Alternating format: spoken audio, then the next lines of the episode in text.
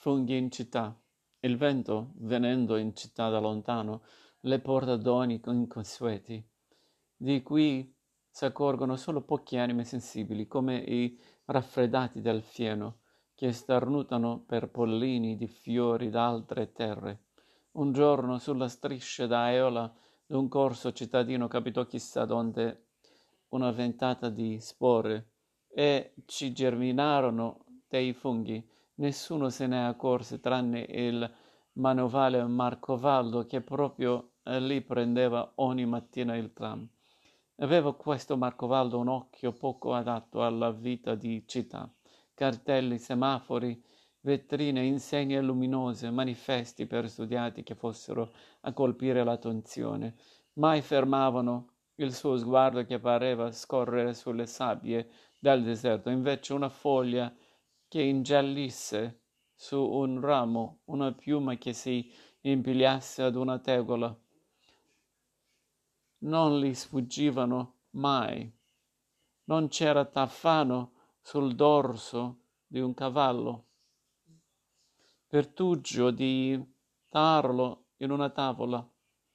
Puccia di fico spiccicata sul marciapiede che Marcovaldo non notasse e non facesse oggetto di ragionamento, scoprendo i mutamenti della stagione, i desideri del suo animo e le miserie della sua esistenza. Così un mattino, aspettando il tram che lo portava alla ditta Sbav, dove era uomo di fatica, notò qualcosa di insolito presso la fermata, nella striscia di terra sterile e incrostata che segue l'alberatura del viale. In certi punti al ceppo degli alberi sembrava si gonfiassero bernoccoli che qua e là si aprivano e lasciavano affiorare tonteggianti corpi sotterranei. Si chinò a legarsi le scarpe e guardò meglio. Erano funghi, veri funghi, che stavano sputando proprio nel cuore della città. A Marcovallo parve che il mondo grigio e misero che lo circondava diventasse tutta un tratto generoso di ricchezze nascoste e che dalla vita ci si potesse ancora aspettare qualcosa, oltre la paga oraria del sal- salario contrattuale, la contingenza, gli assegni familiari e il caropane. Al lavoro fu distratto più del solito. Pensava che mentre lui era lì a scaricare pacchi e casse, nel buio della terra i funghi silenziosi, lenti, conosciuti solo da lui, maturavano la polpa porosa, assimilavano succhi sotterranei, rompevano la crosta delle zolle. Basterebbe una notte di pioggia si disse, e già sarebbero da cogliere, e non vedeva l'ora di mettere a parte dalla scoperta sua moglie e i sei figlioli. Ecco quel che vi dico, annunciò duramente il magro desinare.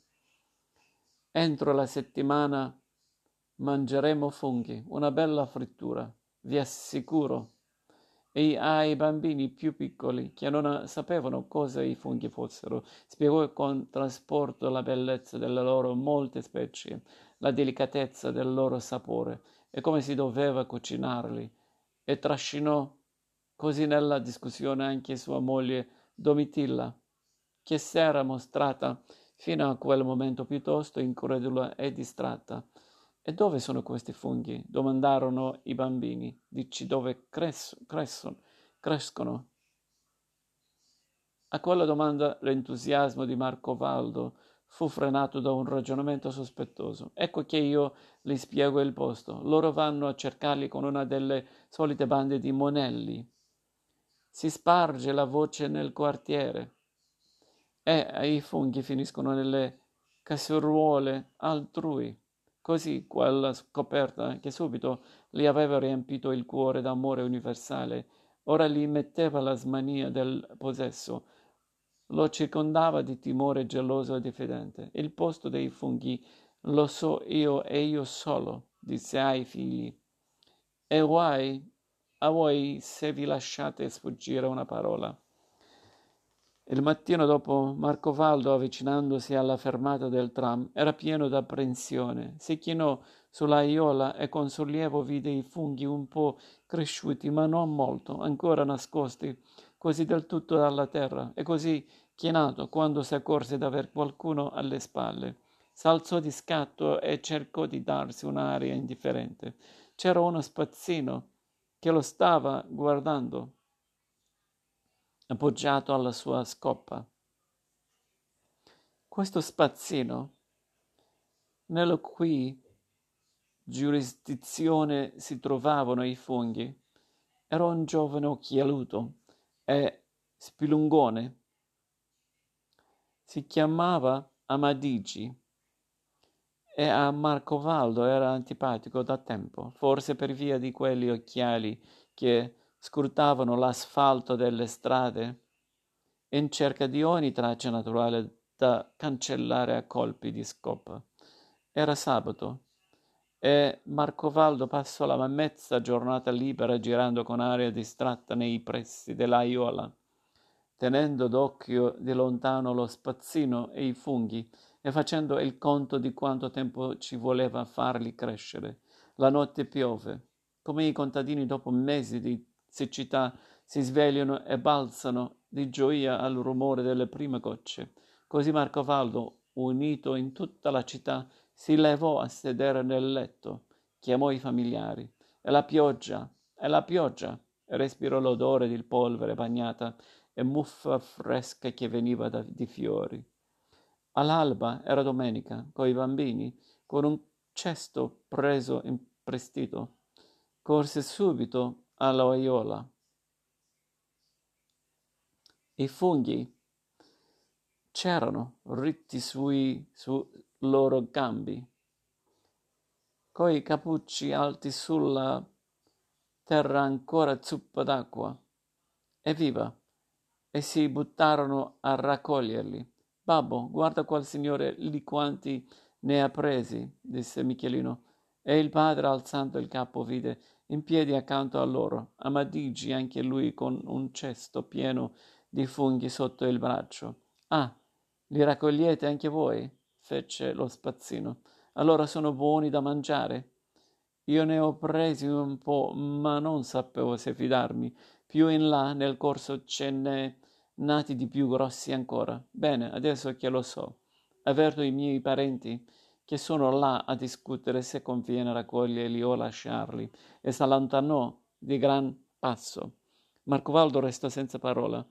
Funghi ancora più rossi di cui lui non s'era accorto, un raccolto mai sperato, che gli veniva portato via così.